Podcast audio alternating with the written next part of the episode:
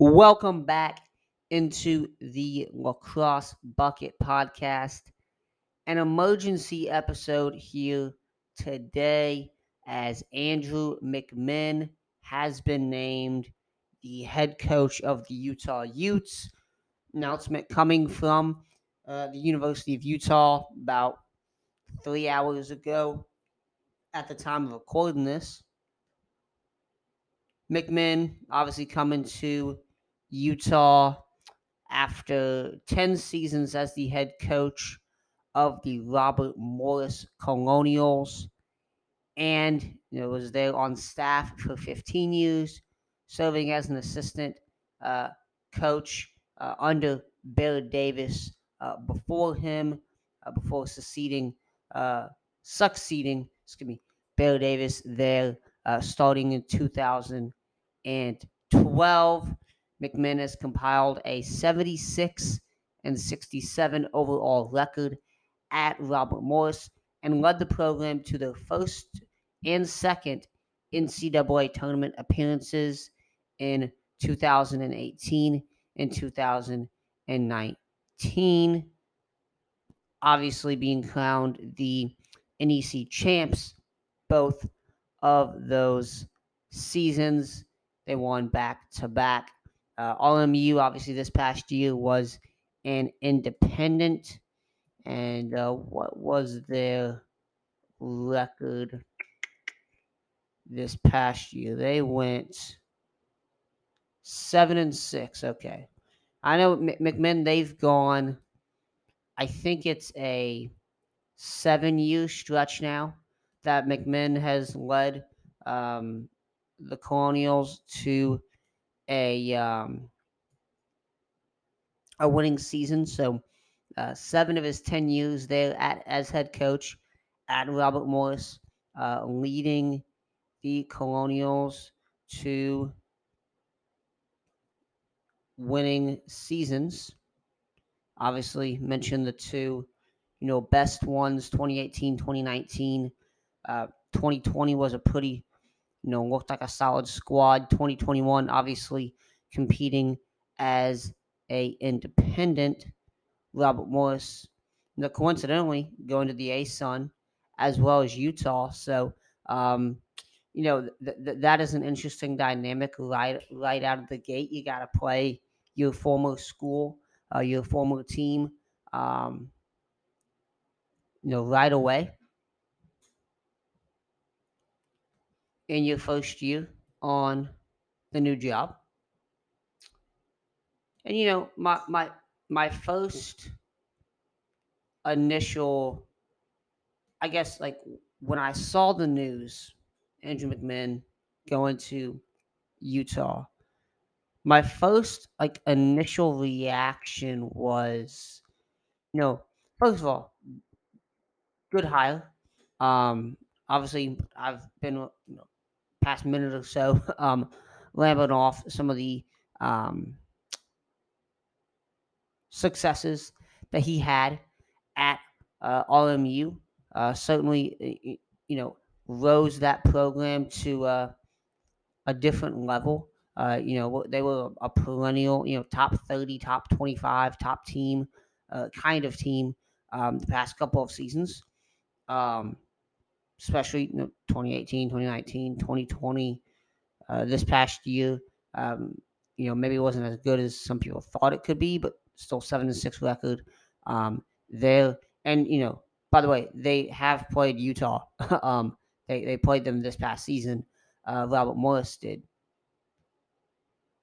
winning 16-12 at Utah back in May, I believe it was. So, has faced Utah and will face his former team as well as a conference opponent. This is a very interesting hire. Usually I kind of use a scale of like it, love it, it's okay, don't get it kind of thing. I'd say I like this hire. With Utah being a Pac-12 school, I kind of maybe expected them to go for more of a high-profile assistant coach at a Big Ten, at an ACC, a Sean Kerwin type, for example. And I know his name was in the mix for the job, according to reports. So, did maybe expect him to go that route instead of, mid-major head coach, which ultimately what they did. And, certainly I don't think there's anything, bad you can say about McMinn. I've never heard a bad thing about him. As a head coach, certainly, has only been at one place, by the way. Like, I don't think people realize that. Like, he was an assistant at Utah. He played at Providence, was an assistant at Utah for 5 seasons. And then 2012, boom, elevated to the head coach there at Robert Morris. And, now shipping out to Utah. So, this is his second stop, really, of his coaching career, coming out to Utah.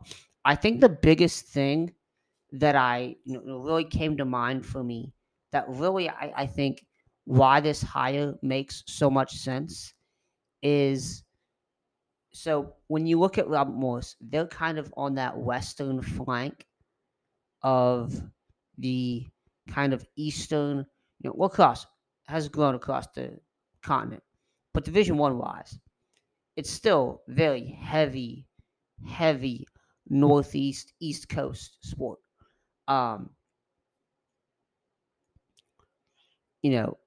And Robert Morris is kind of, they're on that western flank there of that kind of eastern demographic, I would say. And, they have, Western PA has some, very good players, and they've gotten some good guys.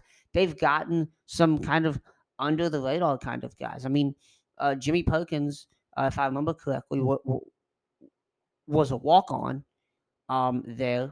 And then, he's one of the best players in program history. They've also gone and gotten a bunch of Canadian guys. And we've seen multiple kind of newer programs do that. Robert Morris certainly, I think LMU for the past couple years has had like the most guys drafted in the NLL, of any college program. And certainly getting a lot of Canadian talent in there. So going kind of that geographically, being in more of a, not non-traditional, but being maybe at a disadvantage a bit, opposed to, a Hofstra where you're right on Long Island, or a Stony Brook, or some of those teams, UMBC, some of these mid-majors that are in these big hotbeds that can get some good players every year, keep some guys home, and, you're not going to compete with a Maryland, a Virginia yearly, recruiting-wise, but you are going to get some really good players nonetheless. And LMU's gotten some great players from Western PA and from Pennsylvania in general, as I said, but going more that Canadian pipeline there has been pretty strong. And McMinn really continued that. That was a kind of a Bear Davis project, and he really continued that there at LMU. So for me, seeing that non-traditional attitude, I would call it being maybe at a geographical disadvantage to an extent. You're still in Pennsylvania, still in the Northeast, but and being a smaller school, I'm pretty sure most people, lacrosse people, we knew what Robert Morris was, but like most people until Robert Morris beat Kentucky in the NIT in 2012, 2010-ish, 2013 maybe. I don't think a lot of people realize, like even I'd ever heard of Robert Morris. So you have a lot of disadvantages of being a smaller school, the way they recruit kind of more unconventionally, I wouldn't even call them so much disadvantages, but just uniquenesses, if you will. It's a unique program in the way they do things. And I think looking at that and then looking at Utah as the westernmost Division I program, the only Pac-12 program, I think you need a guy who knows how to get creative on the recruiting trail, you need someone to bring that kind of uniqueness, if you will, to Utah. And I think having been in a situation where you maybe do have some disadvantages, going into Utah, well, you certainly have that geographic disadvantage. Certainly there's some great players on the West Coast, a lot more than there used to be. Still, the majority of the top talent is still back on the East Coast. So, and it is difficult. Hey, you want to fly all the way out to Utah. Can your family come and fly out and watch you play every single weekend in Utah when you could go to, a school on the East Coast and it's drivable? That is a disadvantage for programs out West, not just at the Division I level, but Division II, Division III as well. And certainly Utah being the most westernmost D1 program. So I do think having some of that experience with McMinn certainly makes him probably made him such an intriguing candidate, I would guess, for Mark Harlan, the AD at Utah, and whoever else was on that hiring committee there. So I certainly that's one of the first things that popped in my mind was just like, okay, there are some similarities. Like, well, RMU is a smaller school and Utah is a big state school. There are some similarities in kind of the unique nature, if you will, of these programs that his experience at Robert Morris and raising that program up to the level they have been playing at the past couple of seasons is certainly something that you would look at a place like Utah and certainly be impressed by and certainly want in your program. Now, want leading your program, I should say. As far as staffing goes, Utah still has Will Manny, Marcus Holman, Adam Gittleman as assistant coaches on there. However, there are reports that Sean Doyle will be heading to Utah with McMinn. Doyle has been an assistant coach there since 2019. I believe he was the OC, there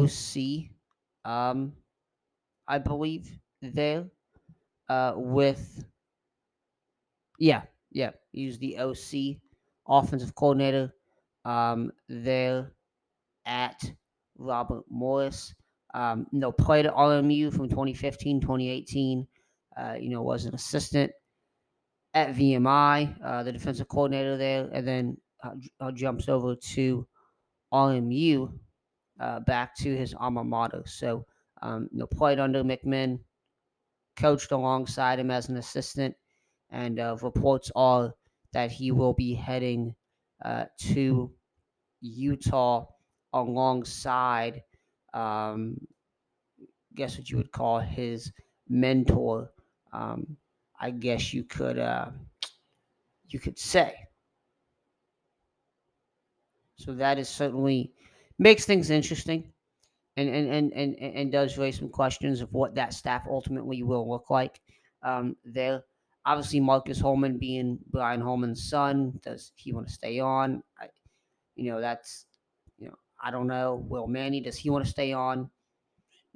And those guys certainly bring a certain level of name recognition to Utah both PLL stars on the recruiting trail. You know, Will Manny calls you up to recruit you. I mean, if I'm a high school player, I'm answering that phone call. Will Manny calls me. Marcus Holman calls you. You're going to answer? I mean, absolutely. So, you know, certainly that name recognition is there. So it'll be interesting to see what happens to that staff, how things end up looking. I'm sure we'll know more of that next few days, next few weeks, probably at the latest as fall ball gets underway at most programs here. So Andrew McMinn taking over at Utah. It's going to be interesting to see how he does there, moving from a smaller school to a bigger Pac-12 program. Obviously, you know, going to be making that same move that he was going to make already with LMU and going to the Atlantic Sun. So that will certainly be an interesting one to watch here as Andrew McMinn takes over at Utah. Now, the next question that I've been getting is, so who's going to take over at Lomo, at LMU? I honestly don't know. And I